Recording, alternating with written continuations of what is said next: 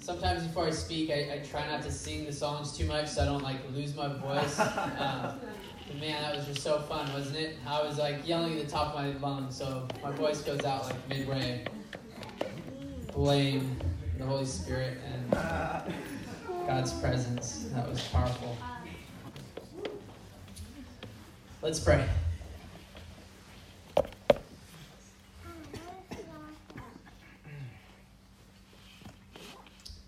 Jesus, we're just so thankful to gather together. Uh, thank you for the men and women in this room that you uh, brought here for this weekend. And we are trusting that you are going to meet with us in a powerful way.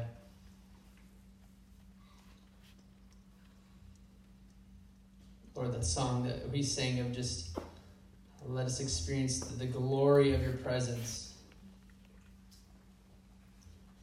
Jesus, we are meeting this weekend to, to be with you. Meet with us. Speak to us. We long to hear from you. Lord, I pray just any of the distractions or anxieties, or I know sometimes travels, oh, I forgot this, and, uh, and can come in kind of in feeling like a bit of a rush, like was I even going to make it? And let those things just fall to the ground even now. Open up our hearts to hear hear from you. We love you in Jesus' name. Amen. All right, so uh, thankful to be with you guys. Excited for this weekend. Our family's excited, and what a what a privilege and blessing. So thank you guys for for having us, and really excited to just see and experience what God is going to do. Um, Thrive Leadership Team asked me to speak on learning to be with Jesus together. Learning to be with Jesus together. Um, so, those of you who don't know me, my name is Jake, and I'm married to my wife Lindsay. We have four kids. Three of them are with us this weekend, and one we left with my mom. Left our littlest with with her. Uh, we are planting a church in Gig Harbor, and it's called Local Church. We're in some of the, yes. Um, we are in the earliest stages. We, um, about 16, 17 adults and another dozen kids. And the vision that God had given us as a church is learning to be with Jesus together.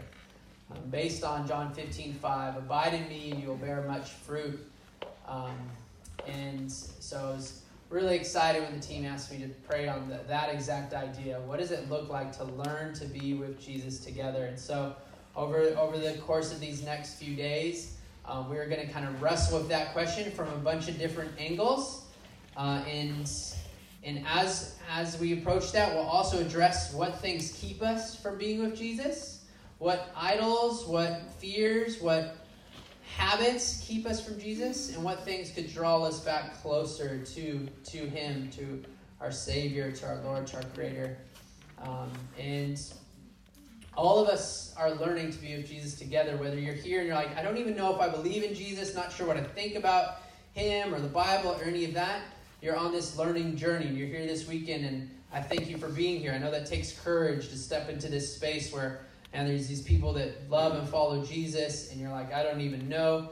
Um, thank you for being here with us. Um, you, we are learning alongside you. If you're here and you're just born and raised following Jesus, still, you, you can attest to you are learning what it looks like to follow Jesus.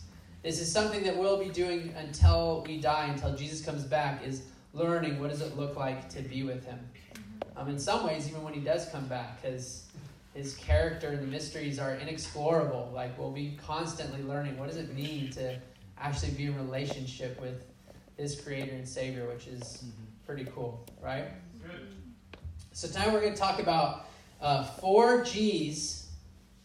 The four G's. These are originally came across by a man named Tim Chester, and he wrote a book called You Can Change. And he kind of talked about how there's four uh, main idols that, that keep us from God. And that the four there's four truths about God that can kind of crush these idols and draw us back close into being with Jesus. And so we're going to go over those four G's tonight. So let me give you the first one. The first one is this God is great God is great. God is great. Repeat. I didn't know that. God is great. God is great. So we don't have to be in control. God is great, so we don't have to be in control. And in this truth, uh, this means that God is great in his in his magnitude and in his power. Um, you don't have to go far in Scripture to see the greatness of God's power. Genesis 1 1. One verse into this thing. In the beginning, God created the heavens and the earth. All right? In the beginning, God created the heavens and the earth.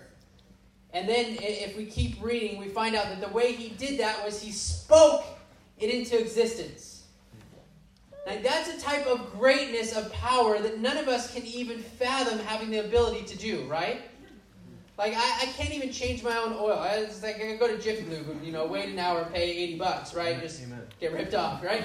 Amen. And he can speak the world into existence. That is a greatness that we can. But he's not only great in power. As we go through Scripture, we see he is also great in character.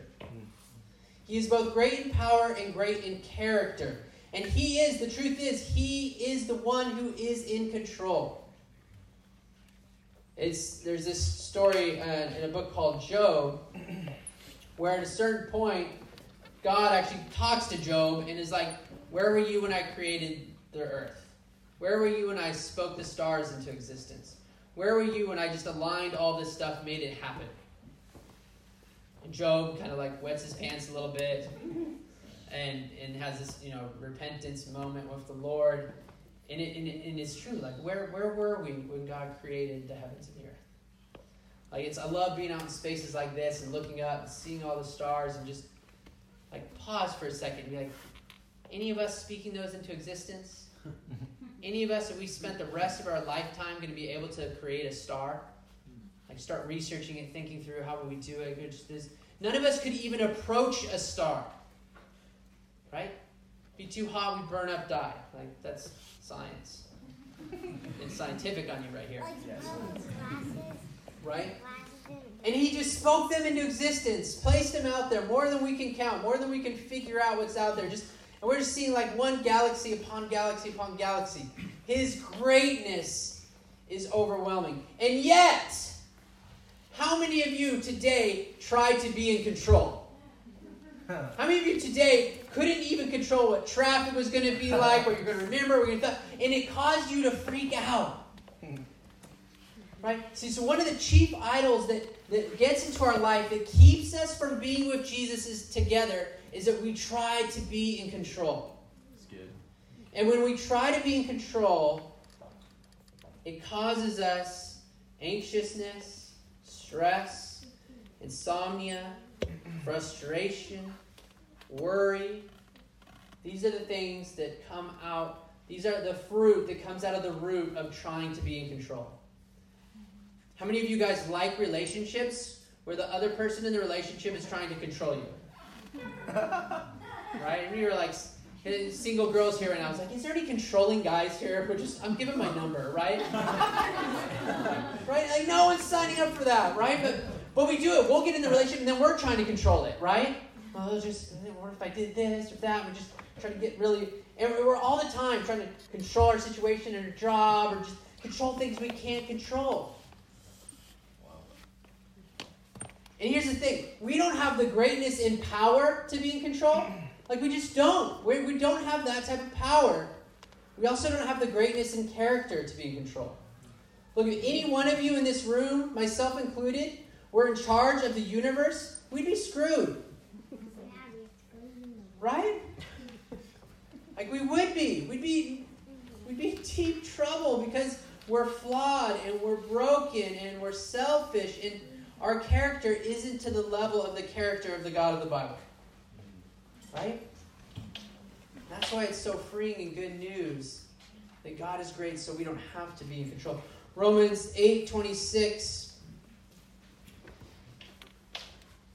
Go with me there. Romans 8 26. This is such a good news passage. It says, Likewise, the Spirit helps us in our weakness. For we do not know what to pray for as we ought, but the Spirit Himself intercedes for us with groanings too deep for words. And He who searches hearts knows what is the mind of the Spirit, because the Spirit intercedes for the saints according to the will of God.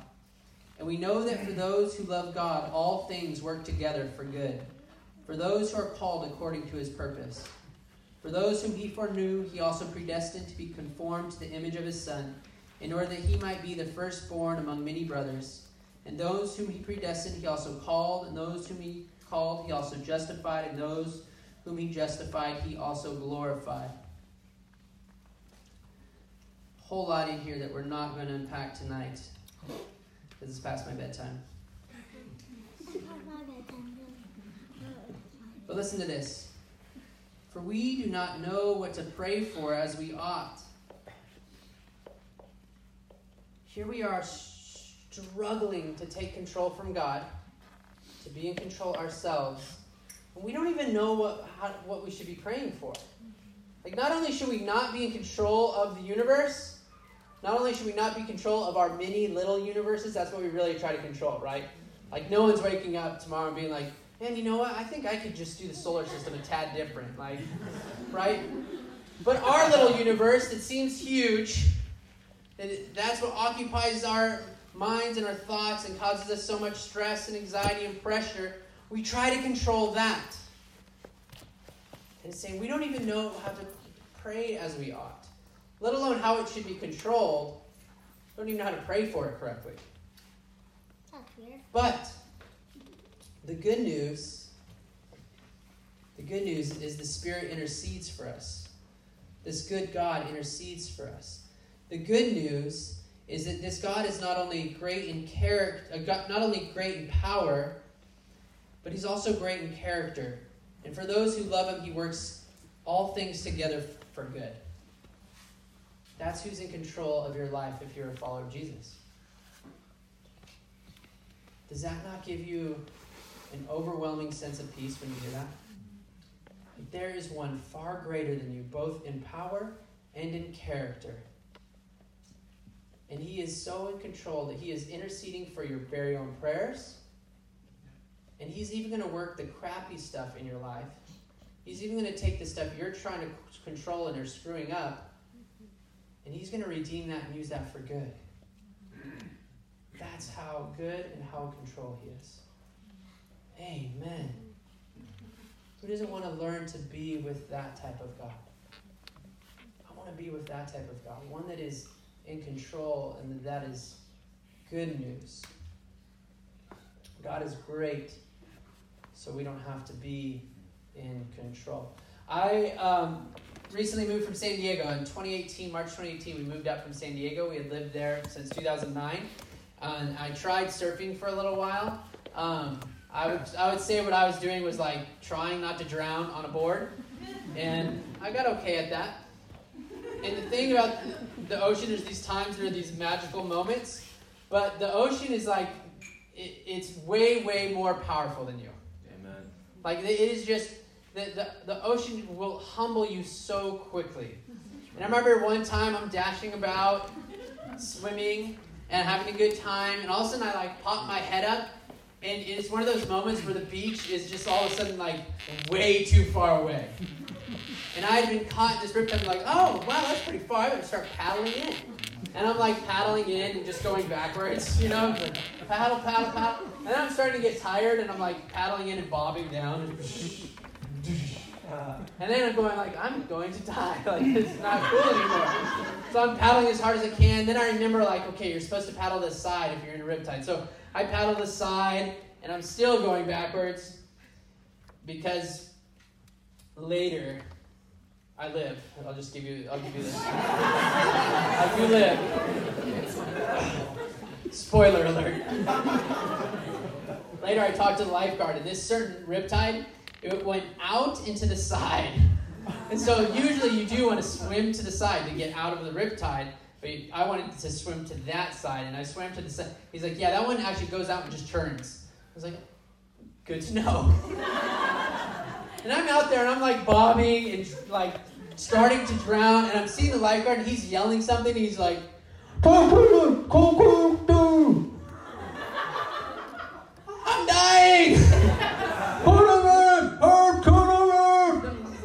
and he's driving his like lifeguard truck back and forth, and he'll come back out in the megaphone. All you need to do is go, go. I never did hear. I finally, I, I just, I just swam as hard as I could, and somehow made it in. Where like my toes were barely touching. I'm just like, and I get in, and I'm just like, and then the lifeguard's there just watching this whole time. he is. He's like right there, like, uh, when did I get up to him? I'm like, why did you go get me? Like I'm drowning. He's like, we're really understaffed right now, and we're.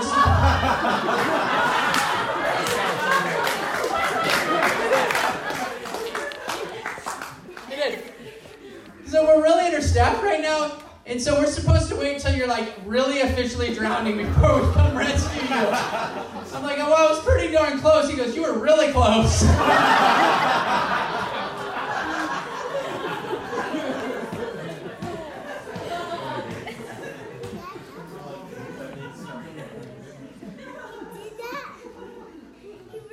I that really happened, Rose. Yeah.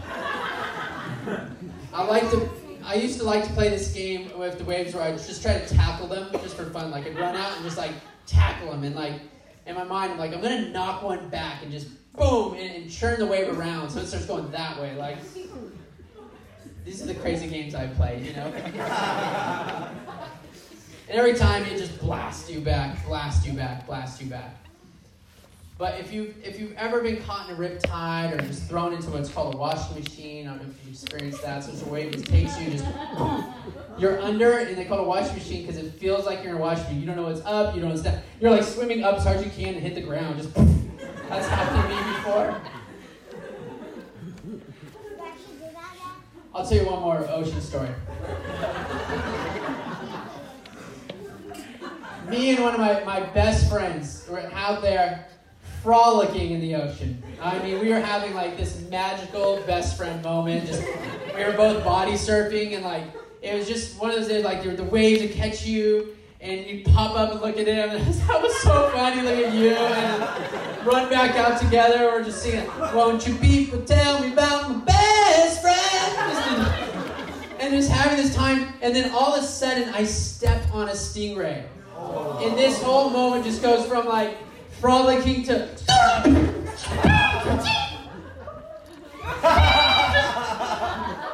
seriously the most pain I've ever felt in my life. A, a stingray barb had come in to like my third middle toe and just from the side, boom. I remember Lindsay drove me home and I, I was in the passenger seat holding on the handle the whole time, just like. And for about a month, that that toe, this is too much information. but it's Friday night, it's past my bedtime, so let's do this. My toe would just blow up like a sausage, just like it was like I'd have to poke with a needle and drain it, and then blow up again, drain, drain.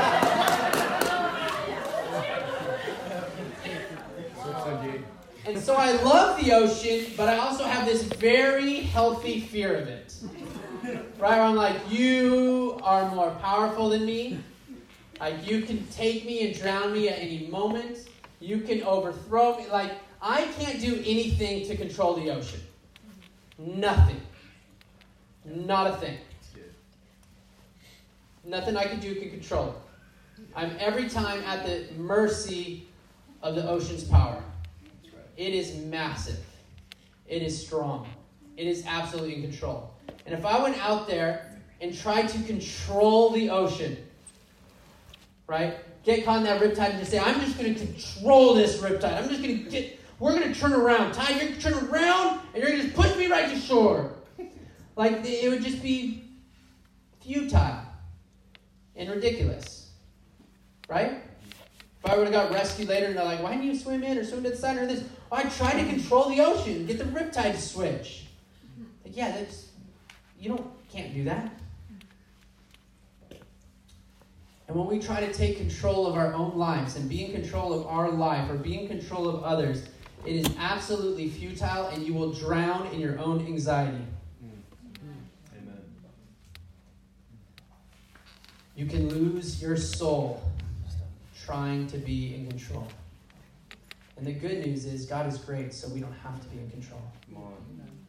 Good. The beauty of surfing is when you learn to ride the wave that is in control. That's what makes it fun. That's what makes it a joy.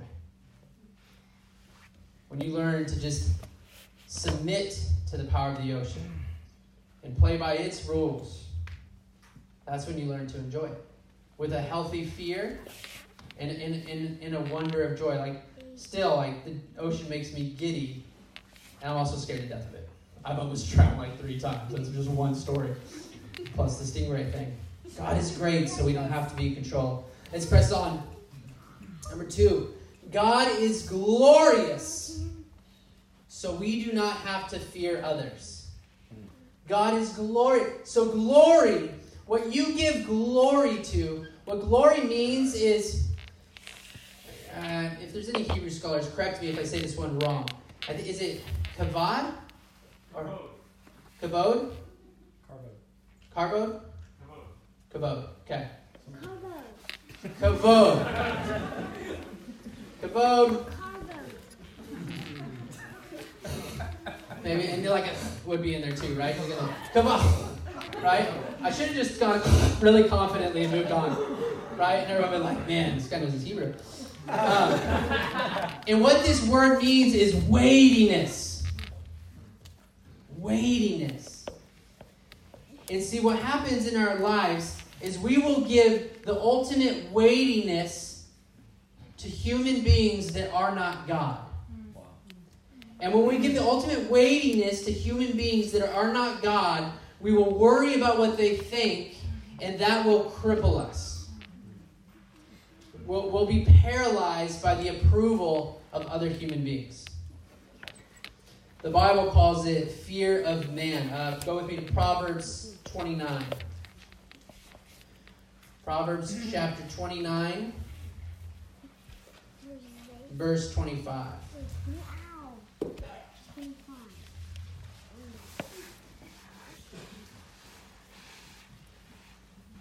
Proverbs 29 25. The fear of man lays a snare, but whoever trusts in the Lord is safe. Another translation says, The fear of man will prove to be a snare. Have you ever been trapped in the fear of man? Trapped, crippled by what others think of you. Here's the good news. Well, let's not go to the good news quite yet. I love the good news. Amen. Hallelujah. I love the bad news too. I like the bad news. Okay, peanut gallery. Someone to get their daughter. Psalm 8, verse 1. Uh, we were praying this over the retreat the other day uh, with the leadership team. We were praying this verse over the retreat. Psalm chapter 8, verse 1. O Lord, our Lord, how majestic is your name in all the earth. How majestic is your name in all the earth. And I love this psalm, goes on, says a bunch of amazing things and then ends in verse 9 with the same thing. O Lord, our Lord, how majestic is your name in all the earth. Is the name of Jesus the most majestic, glorious name in your life? Is the name of Jesus the most majestic and glorious and holy name in your life? See, God is glorious, so we don't have to fear others. And when we make someone else's name, a boss, maybe a significant other, maybe it's a parent, maybe it's can be sometimes as teacher, and we're just we are, can get trapped. What happens is we make their name the most majestic name in our eyes. I have to gain their approval. What do they think? And again, it's absolutely crippling. Crippling. But the truth is, God is glorious, His is the only name that we are called to fear. And then, the same God, that the scripture says, this is the most weighty one. This is the one whose word, whose opinion, whose approval, whose acceptance, this is the one who those things matter. No one else is, is matters. Like if, if the creator says, You're good, we're good here, then who cares what a, what a human would say? Right? If you have the one that's going to, at the end of the days, is going to sit on the white throne of judgment and say, Good, righteous, son, daughter, they're with me, good to go. Then do we really care about like what your second aunt thinks right now? She's like, I don't think you should go to school. No, sorry, second aunt. Skier reference. Some of you guys got some major second aunt approval issues. You're all high schoolers. Almost all graduate. Right? You know who's you know who it is that you're you're about to make a decision and you're just heart starts to race as you think, well, what? I got to tell this person about this decision. What are they going to think? And if they say, oh, it's good, you're immediately like, oh, cool. And if they say, oh, I don't think you should do that, you're all of a sudden the panic sets in, right? Fear of man. But the only one whose approval, whose acceptance matters, the one that's, that's going to sit at the white throne of judgment, says we're good. He is also called love. God is love. And so we, we're called to have Him be the only one that we fear, that we just have this awe and respect and even this trembling fear of. But then He also calls Himself love. And then Scripture also says that perfect love does what? It casts out fear. So He says, Fear me. I am love. And love casts out fear. Love it. Only fear the one that's going to get rid of your fear. That's a great deal for us. Wow. Right? Amazing. Who else that you fear is going to cast out that fear with perfect love? No one. The answer is no one. They may help you at times with imperfect love, settle those fears a tad, there's only one that you could give ultimate your ultimate fear to that will then cast that fear away with their perfect love. God is glorious, so we do not have to fear others. And how many of you you want that tonight? Like, man, I want to be freed from the fear of man. I want it to, to be released. How many of you want to be released of trying to be in control, trying to manipulate every situation? You want freedom from this crippling anxiety that both control and fear of man brings. How many of you want that? Mm-hmm. Man, if you want it just in your heart, even now, just pray it silently. Just say, Lord, I want, I want to be free. Jesus, break the chains even tonight. Help us even tonight to believe that God is great, so we do not have to be in control. Help us tonight to believe that God is glorious, so we don't have to fear others. Help us long to be with the God that is good,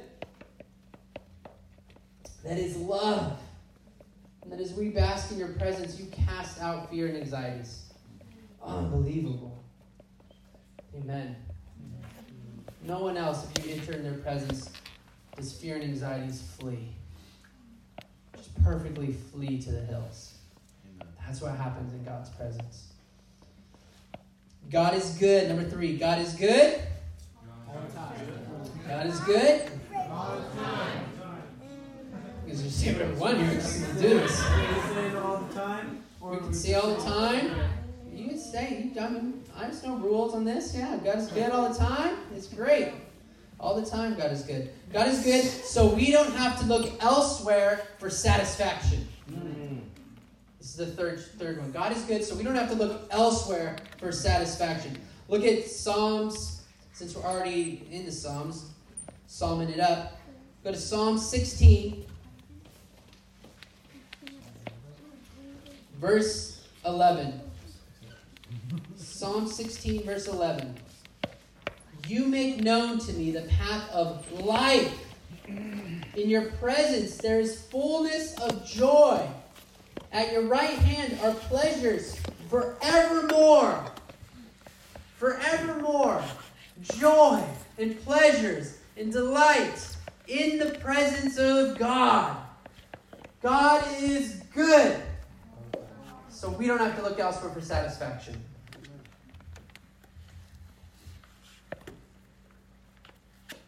If we're honest, we look to a lot of things, a lot of other things for satisfaction, don't we?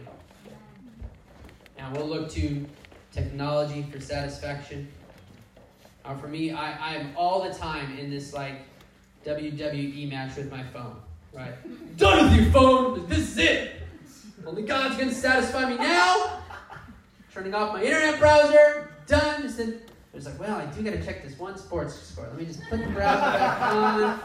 ESPN.com. There's like four, five, six. Like that to me, that's like my kryptonite is ESPN.com. I know we all have different ones. Some it's Instagram or Pinterest or I don't know, video game blogs or something. You lose me over there. I don't know what that world is, but but ESPN.com, like, there's way too much of my life has been spent on that.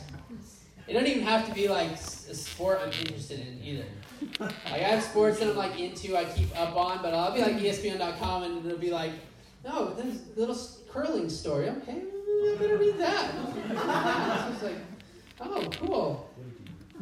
It's like a junior women's tennis. Oh, an article about one of them coming. Oh, I better read that. Yeah, just. And it was like two hours later. Like, what did I just? What was I going on the internet for? Like, I think I had to like send someone an email, right? And you just get lost on there. I don't even know what what happened. Have you ever done that? Like, just like turn on your phone or get on the internet, and you're like, oh, I just need to go and check like I needed to send someone a Facebook message. I got to reply, I got to invite them to this thing, and then you go on there, and like three hours later, you never sent the message, invite them to anything. You're like, what was I on here? I like scroll, I watched like eight cat videos, and um, what happened? And they'll be like, you'll get off the internet, and like an hour later, you're like, I never invited them to the Thrive Retreat. That was what I was going on there for. Get back on, you just do the whole thing over.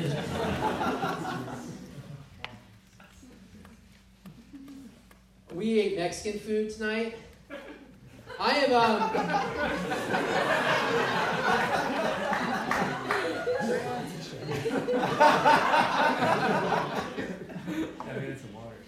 Just about every time I've gone out to eat Mexican, I've had the inner dialogue before going in of, I'm not going to spoil my dinner by eating all the chips and salsa.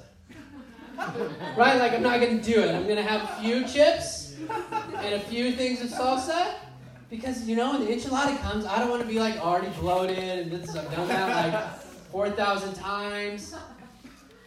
I have never once succeeded in keeping that deal, right? Like, I'll go in like full fledged, like five chips, five chips, that's it, five. Five more, just five more, just like five. I ate like four, five baskets, five baskets of chips before dinner. Not a basket more. Then enchilada comes, not hungry at all. Like this came tonight, came, it looked delicious. So I'm like, I am not even a bit hungry, but I'm gonna eat it. I'm gonna be rude, right?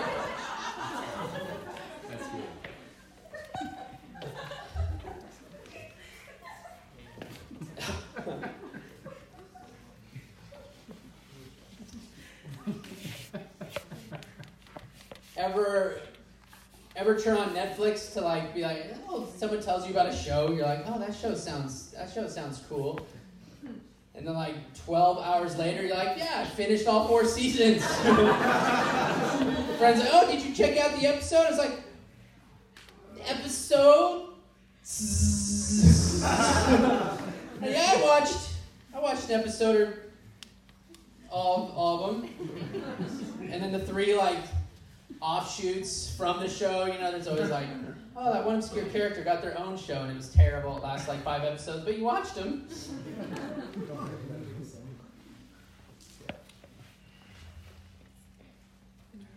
I haven't done this a long time, but I remember like in college, which this is I'm gonna date myself here.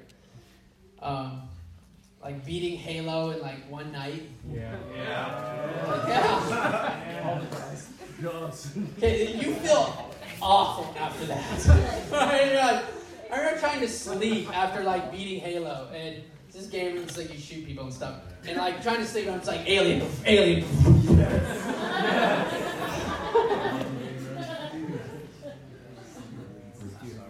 Jeremiah chapter 2, verse 13.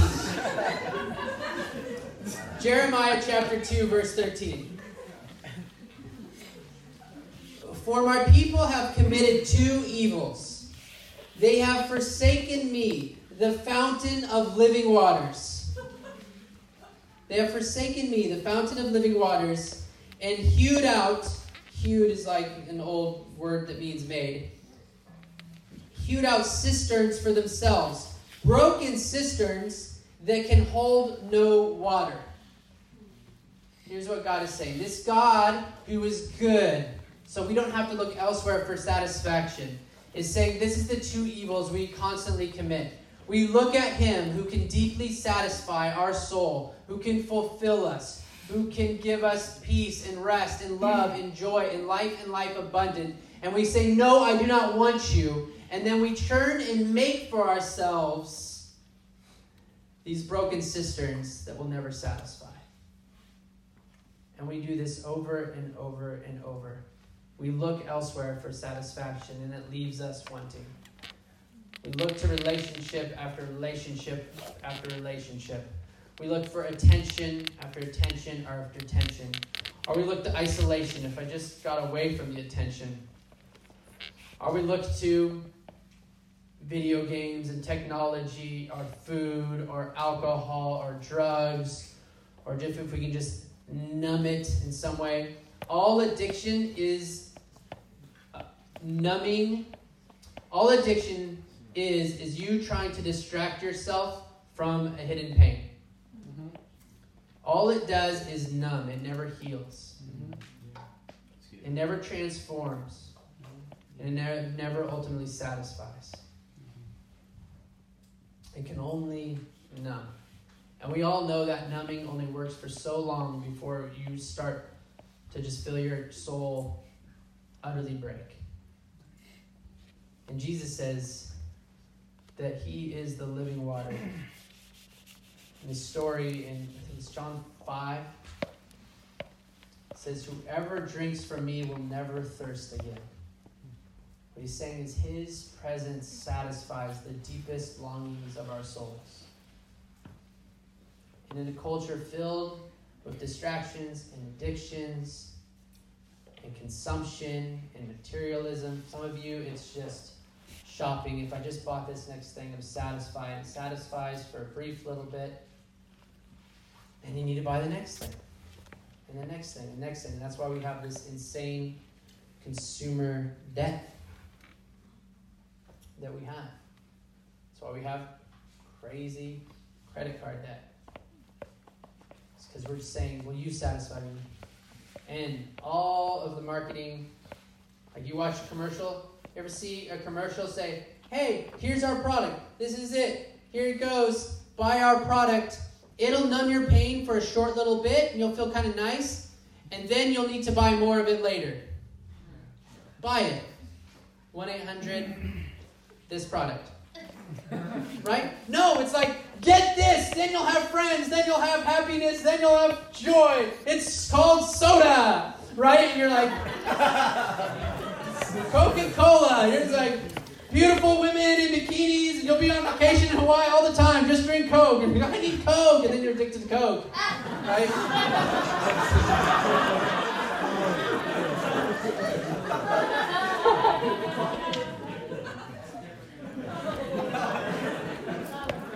That's not what Coke is, no.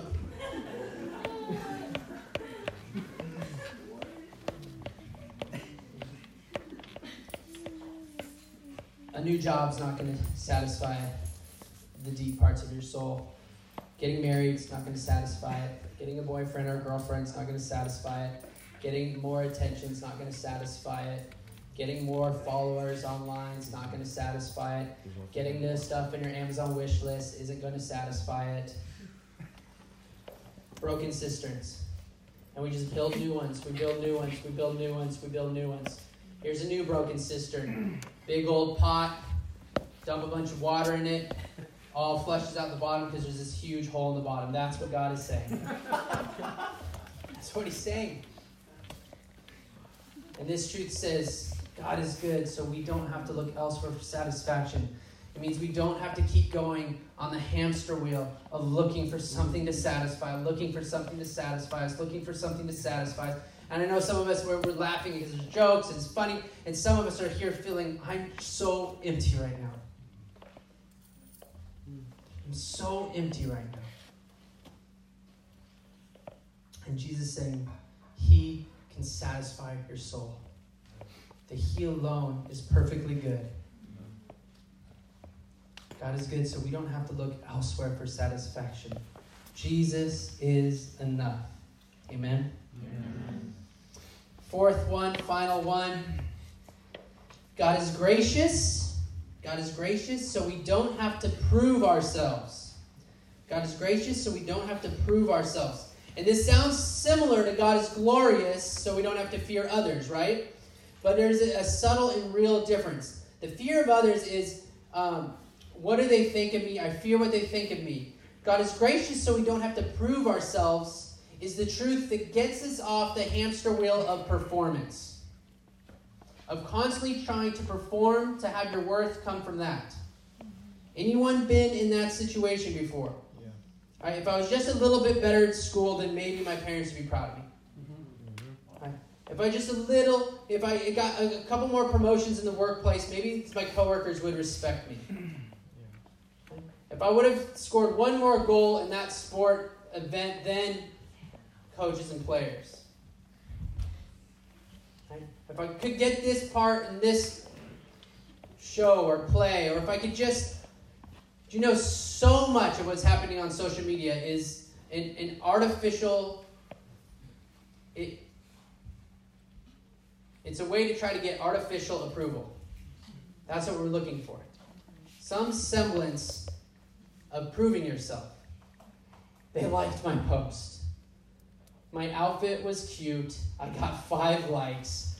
I have these five quasi acquaintances approval on my Adidas shirt today. right? And you leave feeling like pretty good at that moment.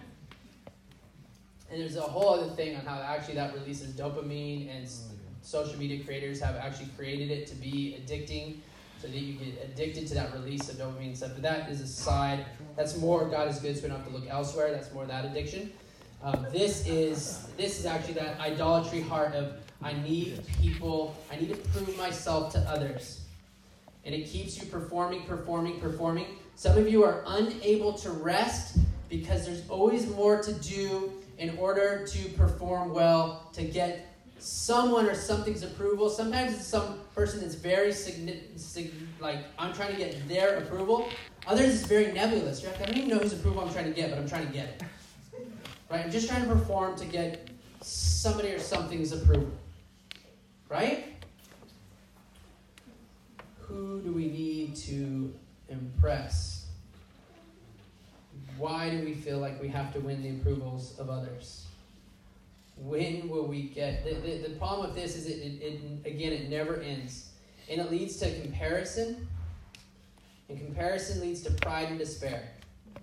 Over and over. That's what if, if we don't believe this truth, truth that God is gracious so we don't have to prove ourselves, we'll constantly have to prove ourselves. And who do we have to prove ourselves mm. over? others. Do I look better than them? Pride. Okay, I do. Good. People not I look better. Pride. I don't. Despair. Pride and despair. Pride and despair. And they're just two different sides of the same coin that's looking for approval from man and trying to prove itself.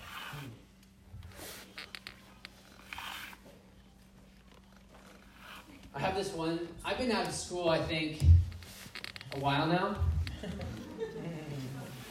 I think 18 years. 18 years I've been out of school. And I still have this nightmare. I have this nightmare. Uh, it's very vivid. Where I like wake up and there's a test that day. Right? It's like this test, it's the big final exam. And I haven't done, like, I don't know anything that's on the exam. I haven't studied for it. I didn't go to any of the classes. Some of that's a little too based on real life. Um, and I just, and I'm just like, I'm gonna bomb this. And then I wake up and it like takes me a couple seconds and I'm like, okay, is that test real? And I'm like, I graduated long time ago. You never have to go to school again. And I'll just be like, oh, hallelujah, let's go. Praise ye the Lord. God is good. We don't have to look else for satisfaction. but why does this nightmare come up? I, there's, I think it's something seated deep within me of this fear of not being able to perform. That I won't, that I won't perform well.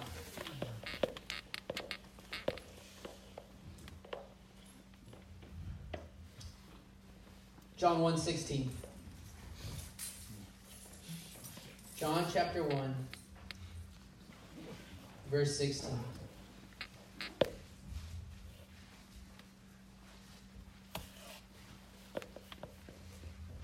Oh, such a great verse. Talking about Jesus. Listen to this. Just let this just wash over you. For from his fullness we have all received grace upon grace. For from his fullness we have all received grace upon grace. Like this grace that doesn't run out grace, God's, God's favor upon you. Grace is this gift that you could never earn or deserve. You could never merit it. You couldn't purchase it. You can't buy it. You can't perform it. That you have God's love and presence and forgiveness and hope and eternal life and His righteousness and His goodness and those treasures and pleasures that are at his right hand forevermore. That you get to be a son and a daughter, that you get to be called holy, that you get to be called his, that you get to share in his inheritance, that you get to be a citizen of heaven, and all of it is by grace. That you have to perform for not one iota of it. And is he going to run out of grace for you? Is it like, well, he had enough for just until no, it's grace upon grace, and it flows out of his very fullness and character. So it's not going to run out. What does the gospel say to our need to perform and prove ourselves? It says this, John 19 30, Jesus on the cross, some of his final words. He says, It is finished. The work is done. Jesus has done it. The performance was lived, He lived it for us. The penalty for all the times that we have failed trying to perform, all the times we have failed trying to wrestle control from God, all the times we have failed giving fear to man instead of fearing God, all the times we have failed falling into our addictions and our junk as we look elsewhere for satisfaction, all the times that we have failed as we try to prove ourselves. He has taken the penalty for that on the cross completely, and that work is finished. He's already performed for us. And He is gracious, so we don't have to prove ourselves ever again. You don't have to prove yourself to anyone ever again. Why? Because He's gracious. Is that not good news? Who doesn't want to be with that God? A God that is great glorious, good, and gracious. Let's pray. Jesus, you are so good. Lord, I pray for those that right now they just feel like, man, I am stuck in a rut of performance. I just I I work way too many hours because I'm stuck in performance. I take on way too many tasks because I'm stuck in performance. For those, Lord, that are walked in this room and they have addictions, Lord. Maybe they watch things they wish they didn't watch. That's, maybe they're addicted to food. They just go to it for comfort and peace, and it lets them down. Or, Lord, maybe it's substance abuse or shopping. Or, Lord, you know the different addictions that we bring into our lives. Lord, would you break the chains of addiction tonight? Would you help us to learn to be with a God that is gracious, that is great, that is good, that is glorious? We want to be with you, Jesus. We need help. We confess. We often look to other things. Man, if you're here and you've often looked to other things, you just pray out loud and say, Lord, I've often looked to other things. Lord, I've turned to idols, I've created broken cisterns. You can confess it out loud if you would like. I've turned to idols and I've created broken cisterns. Forgive us, Lord. Forgive us. Lord, we just praise you that you are gracious. Man. It would be bad news if we had a God that was in all control and we needed to prove ourselves to him. But Instead, we have good news. We have a God that is in complete control and he is also gracious. We have a God that is absolutely glorious, that should his glory should put us on our faces. If we saw you, we wouldn't be able to even stand. We would just fall to the ground weeping and melting, and that glorious God is also good. What if that glorious God was bad? We'd be in such trouble.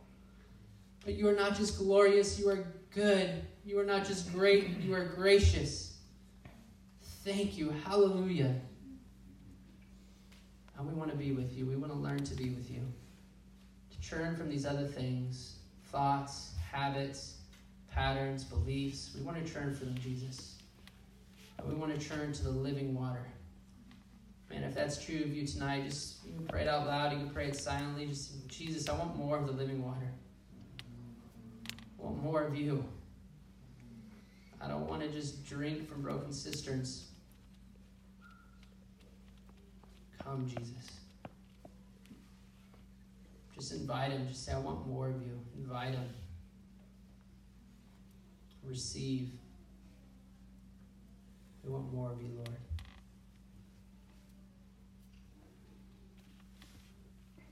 We love you. We pray these things in Jesus' name. Amen.